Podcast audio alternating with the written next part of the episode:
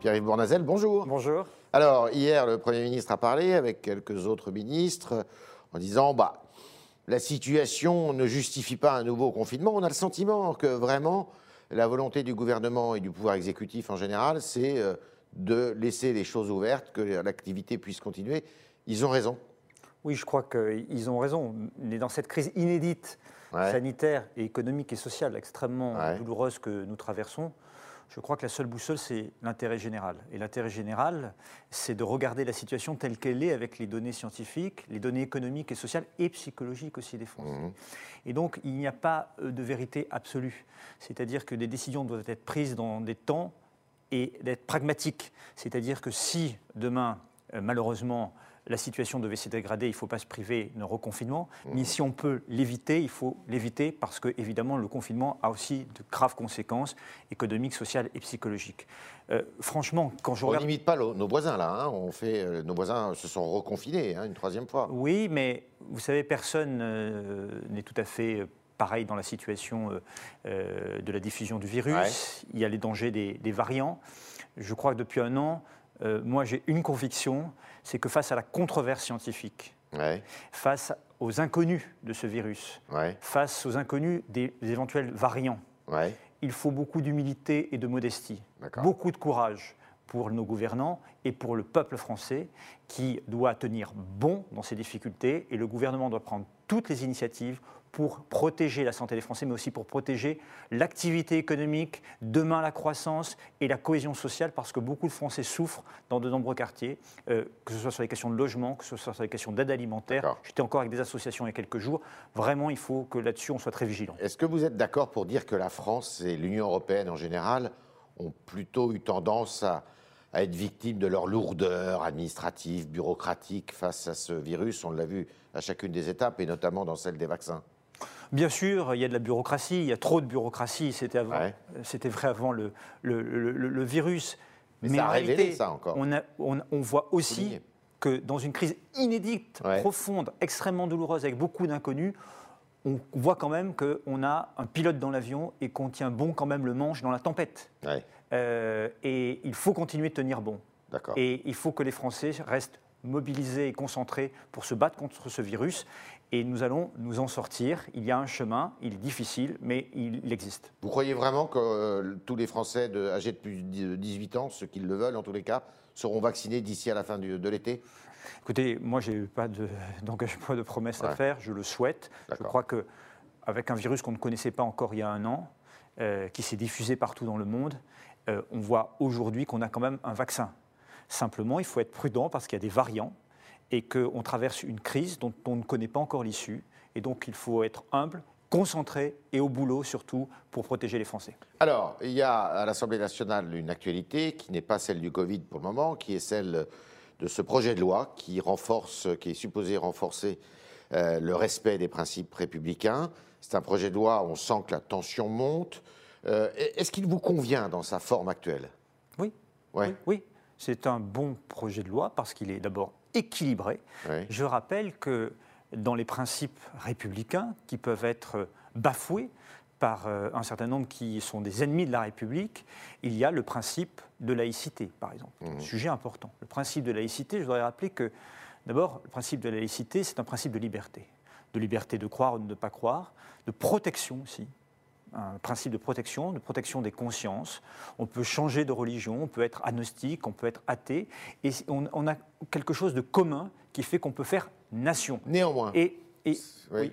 Et je veux dire par là que euh, chacun doit être respecté dans sa foi ou dans son athéisme ou dans son agnosticisme, mais chacun doit savoir que la loi républicaine, que la loi civile est toujours au-dessus. Alors néanmoins, euh, il est très critiqué à droite comme à gauche. À droite, on dit mais vous n'avez pas euh, prévu justement d'interdire le voile à l'université, dans l'accompagnement scolaire, voire sur la voie publique.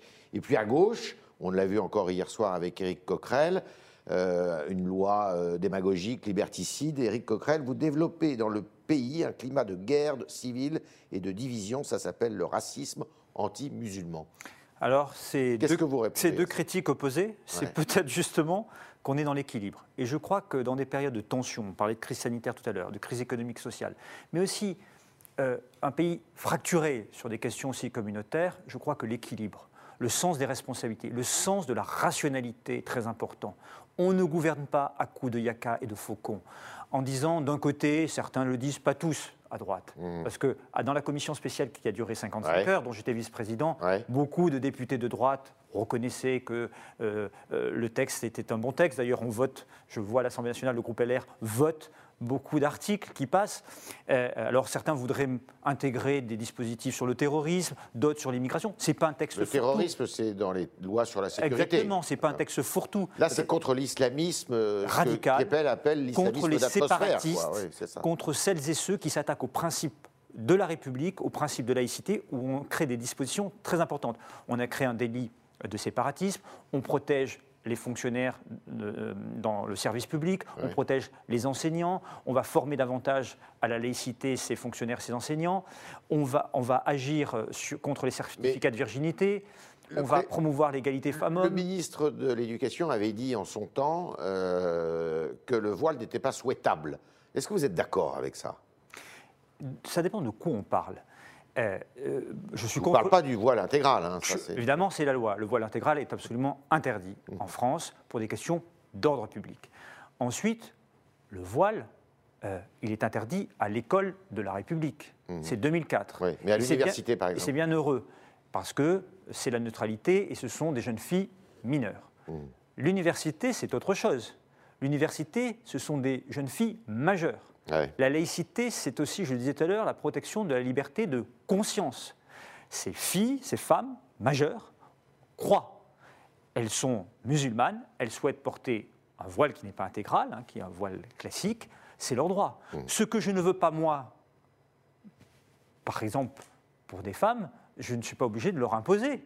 Mais par exemple, pour les, sorties périscolaires, par exemple Alors, c'est encore un autre sujet. Oui. Ce sont des accompagnatrices, elles sont mères de famille. Oui. Elles ont, quand elles accompagnent, elles sont là en tant que mères de famille. Le responsable, c'est l'enseignant. Oui. C'est lui qui euh, est garant de la neutralité du service public. On ne peut pas demander aux citoyens d'être neutre en permanence. On est neutre dans sa fonction.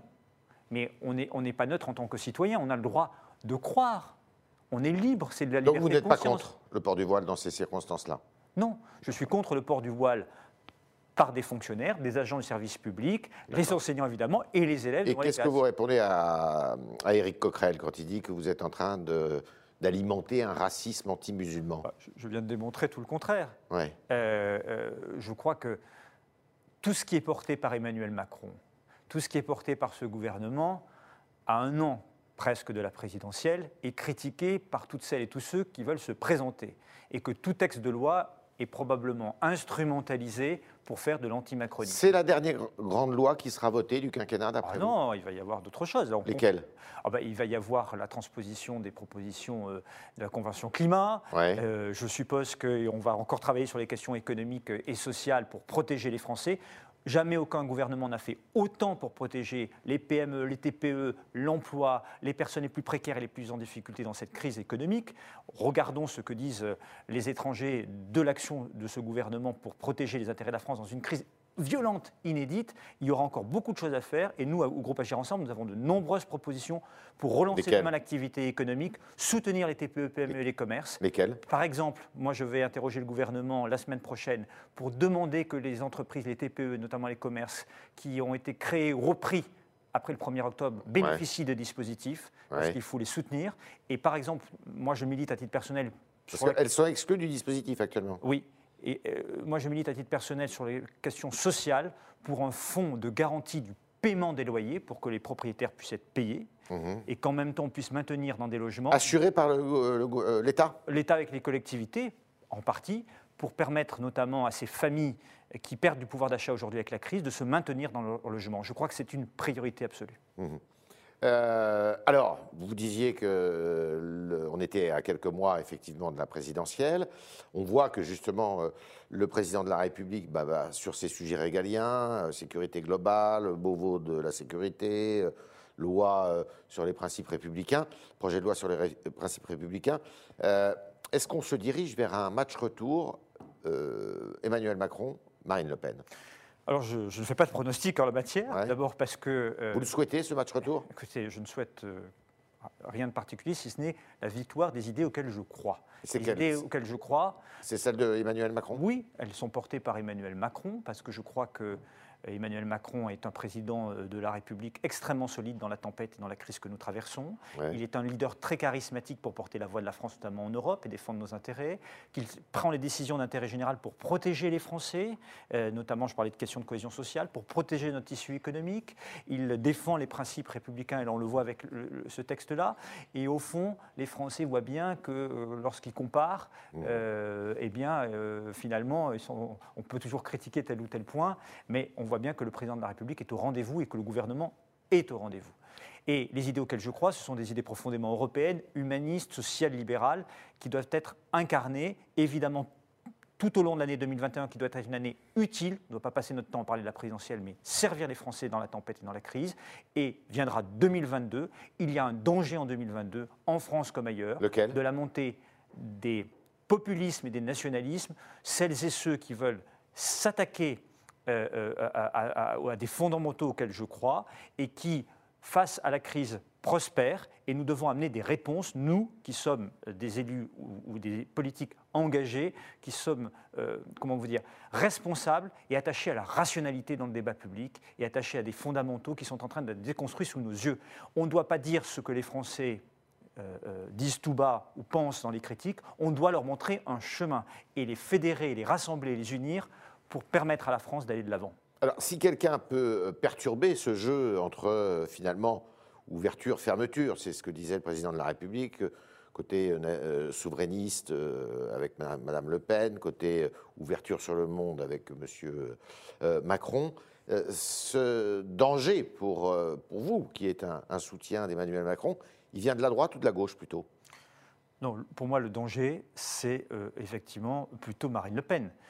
Euh, je ne suis pas d'accord. Pour moi, Marine Le Pen, peut-être que. Non, mais est-ce que je parlais de Xavier Bertrand ou euh, plutôt quelqu'un de mais je ne suis pas la d'accord sur, social-démocratie sur- sur le côté souverainiste, ouverture. Je pense que le président de la République est très souverainiste. Mhm. Euh, ça n'empêche pas d'être ouvert. C'est la crise qui l'a rendu Je- je- souverainiste, Je, donc crois que le débat est plutôt entre euh, le président de la République, sa majorité qui demande qu'à s'élargir et additionner tous les talents et toutes les compétences au service d'un idéal, celui que j'ai défini tout à l'heure, pour défendre la rationalité, le sens des responsabilités dans la crise, euh, de protéger les Français et d'avoir le sens de l'équilibre face à celles et ceux qui sont en train de déconstruire ces fondamentaux. C'est le populisme, c'est une forme de nationalisme étriqué, du repli sur soi, de recherche du bouc émissaire, et tout ça finit toujours très mal. Et nous devons être profondément engagés en 2021 pour s'occuper des Français. Parce que la- les, Français, légitimement, ne sont pas dans le temps de la présidentielle. Ça viendra, et je pense que ce débat s'ouvrira à partir de janvier 2022.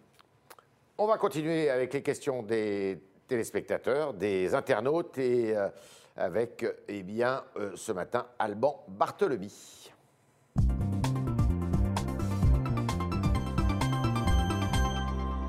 Bonjour Alban. Bonjour Yves et bonjour Monsieur Bonjour. Bournazel. Alors je commence avec la question de Nîmes sur le Figaro.fr. Ne faudrait-il pas vacciner en priorité les jeunes contre, le, le- contre la Covid? Ainsi ils pourraient continuer leur vie plus normalement. Et puis de façon plus générale, euh, Mire vous demande quelle aide pour la jeunesse Alors, sur la question des, des- des vaccins, euh, il faut une stratégie. Euh, les vaccins, ils n'arrivent pas comme ça. hein. Sinon, le gouvernement, évidemment, euh, vaccinerait facilement euh, euh, tous les Français. Donc, la stratégie, c'est d'abord de vacciner ceux qui sont les publics prioritaires. Les personnes les plus âgées, les plus vulnérables, parce que celles qui sont les premières victimes, et notamment lorsque la Covid s'aggrave pour ces personnes, et puis évidemment les personnes qui ont des comorbidités, et puis évidemment le personnel soignant qui est en première ligne pour maintenir une qualité de- de santé publique. Mais évidemment, pour qu'on puisse avoir une immunité, il va falloir vacciner tout le monde. La jeunesse, oui, c'est un vrai problème. Et là, cette deuxième question est très importante. Euh, la jeunesse, euh, ça peut être des étudiants ou des apprentis, par exemple. Euh, Aujourd'hui, bah, les apprentis, euh, ils ne trouvent plus euh, pour pouvoir faire leur apprentissage. Les étudiants n'ont plus leur job qui leur permet de payer leurs études. Ils ne peuvent plus aller en cours. Donc c'est une crise sociale, économique et psychologique. Donc le gouvernement a amené des réponses, notamment sur la question financière. Il faut la poursuivre et l'amplifier. Il faut réfléchir comment on peut faire revenir dans les cours progressivement ou de manière limitée un certain nombre d'étudiants. En tout cas, il faut s'en occuper. Il faut voir comment on peut créer aussi des jobs de court terme pour ces étudiants pour qu'ils puissent maintenir leurs études et leur cursus, ça doit être une priorité absolue. Et puis je pense aux jeunes travailleurs, c'est-à-dire à celles et ceux qui sont sortis du cheminement étudiant euh, ou de leur apprentissage et qui ne trouvent pas les emplois, puisqu'aujourd'hui l'économie est arrêtée. Alors, c'est du temps perdu. Donc, pour eux et pour leur carrière professionnelle. Et donc là aussi, il faut des dispositifs singuliers, temporaires, mais il faut assumer de les soutenir parce que cette crise est extrêmement violente et que collectivement, on, pourrait en ressortir très, très, très euh. Autre question. Autre question, celle d'Urmact euh, sur le Figaro.fr. Il revient sur euh, vos propos à propos de la loi sur le séparatisme. Euh, il estime que la plupart de ces mesures sont inapplicables. L'État devrait, l'État, pardon, devrait arrêter de s'impliquer de cette façon dans nos vies. Est-ce que vous comprenez son, sentiment? Est-ce que l'implication de l'État, en l'occurrence, là, c'est pas revenir en fait sur la loi de 1905 Non, qui, elle est confortée, la loi de 1905, parce que c'est un projet de loi de liberté de liberté des cultes. On va donner même des nouveaux moyens pour, les cultes de financement Sauf nationaux. les autres cultes que le culte musulman vous disent bah, euh, vous allez euh, nous mettre sous une tutelle. Non, non. Quand on, les a, quand on les a auditionnés, j'ai pris le temps de, les écouter. C'était passionnant et intéressant. Les différents cultes ont, posé des questions, ont expliqué leurs limites, et c'est tout à fait normal. On les respecte. La liberté du culte, elle est là, elle est confortée, et, cette liberté, elle est totalement protégée. Euh, Bien sûr qu'il y a des choses très concrètes. Quand, par exemple, on va former euh, les enseignants et les personnels de l'éducation à la laïcité, euh, euh, c'est des pas rien. 81% des enseignants n'ont pas été formés à la laïcité. Et ils sont confrontés, le dernier livre de Jean-Pierre Aubin de novembre dernier le démontre, ils sont confrontés à des contestations de leur enseignement. On a créé un délit d'entrave cette loi craint délit d'entrave, on ne pourra pas contester les cours d'un enseignant, remettre en cause le savoir et leurs compétences, comme c'est trop souvent le cas. J'ai été sidéré de lire dans le livre de Jean-Pierre Robin, même si euh, certains de vos confrères avaient déjà fait des, enquêtes très approfondies en la matière, euh, euh, de voir que en éducation physique et sportive, en biologie, en sciences naturelles, en mathématiques, en histoire-géographie, on, ne peut pas faire un certain nombre d'enseignements. J'ai lu dans le livre de Jean-Pierre Robin, et je voudrais m'arrêter deux secondes là-dessus, et on, agit pour lutter justement contre ce, séparatisme, euh, que euh, beaucoup euh, d'élèves de confession de culture juive ont quitté un certain nombre de l'école publique dans un certain nombre de quartiers. Soit ils ont choisi l'école privée, soit ils, ont déménagé, sont allés dans d'autres quartiers pour aller dans des écoles publiques où leurs enfants pourraient se sentir en sécurité. Ça, ça doit nous poser question. Donc, on va agir concrètement. Et là-dessus, ce projet de loi, il est dans le récit du quinquennat. Quand Jean-Michel Blanquer a fait le dédoublement des classes dans les zones d'éducation prioritaire, et je suis concerné dans le 18e, c'est une bonne réforme. Il donne plus à ceux qui ont moins au départ, leur donne plus de chances d'acquérir les fondamentaux, savoir lire, écrire, compter. Euh, ça marche très bien. Euh, et ça sera sur une génération, sur 15 ans, mais sur ces trois premières années, ça marche très bien. On s'attaque aux racines du problème sur le long terme, et puis on agit sur le court terme pour euh, ne pas accepter ceux qui défient euh, euh, la République. Euh, ce sont les ennemis de la République et il faut avoir une riposte, il faut un réveil républicain. Mm. Dernière question. Dernière question, celle d'Alain sur Facebook. complètement autre sujet. Que pensez-vous de l'anglicisation de la France et de l'Europe vous demande-t-il? Moi, je suis attaché évidemment à la langue française. J'ai d'ailleurs publié une tribune il y a quelques mois chez votre confrère Marianne, parce que la langue française est notre patrimoine commun. je porte des amendements d'ailleurs sur le texte dont on parle là, confortant le respect des principes de la République, pour obliger, lorsqu'il y a instruction en famille, de vérifier que dans les aptitudes, il y a la maîtrise de la langue française, qui est absolument fondamentale, parce que la langue, c'est notre histoire, c'est notre mémoire, c'est euh, ce que nous avons en commun, et c'est ce qui nous, permet, au-delà de nos différences de convictions philosophiques, politiques, religieuses ou autres, de pouvoir faire nation, faire société. Donc la défense de la langue française, oui, et partout dans le monde pour faire rayonner aussi la francophonie. Merci Pierre-Yves Bournazel, euh, député Agir Ensemble de Paris. Merci d'avoir répondu à toutes nos questions, aux questions des internautes qui étaient posées ce matin par Alban Barthelemy. Et puis évidemment, à lundi, si vous le voulez bien.